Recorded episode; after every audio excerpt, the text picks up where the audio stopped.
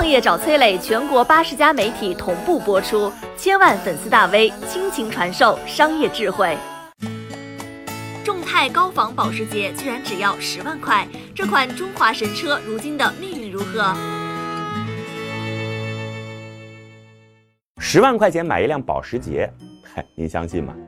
二零一七年的上海车展会上，保时捷的 CEO 布鲁姆跟着几位高管逛到了中国汽车的展区。本来呢满面春风，突然间一脸尴尬。仔细一看，前面摆着的中国汽车，哎，这跟咱们自己家产的保时捷怎么长得一模一样啊？几个高管是好奇的指指点点，交头接耳。哎呀，这个太像了！站在一旁的德国 CEO 一言不发，脸上挤出这假笑啊，简直比哭还难看。不过呢，他当时要是知道这车的价格，估计连假笑都挤不出来了，因为这车只要十万块钱，相比动不动就上百万的正版，这高仿 A 货简直是实惠到家了。这辆足以乱真的车名叫众泰 SR9，江湖人称保时泰。靠着装叉神器的大名，笼络了一大票青年的心。花十万块钱买辆众泰，五十块钱淘个组装，一辆保时捷豪车就这样大功告成了。汽车鸣笛轰轰响，姑娘眼神水汪汪，三分惊讶，七分赞叹，掺在一起呀，就是十分的柔情。哇，保时捷！爱显摆的小青年骗得了姑娘，瞒得过行家，遇到交警啊，只能瞬间尴尬。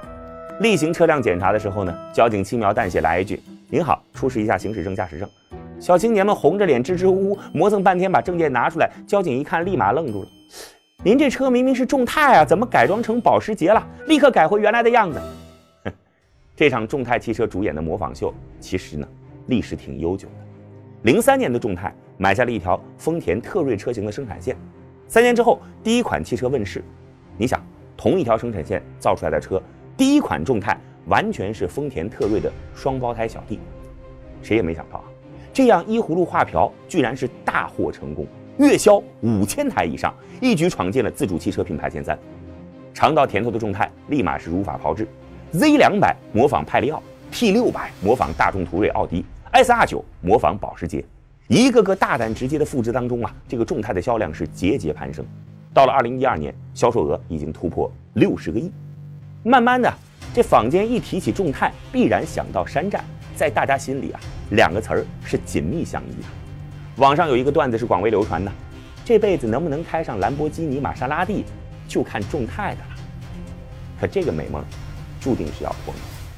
众泰仿造的套路就像是竭泽而渔，收获了眼球，消耗了好感。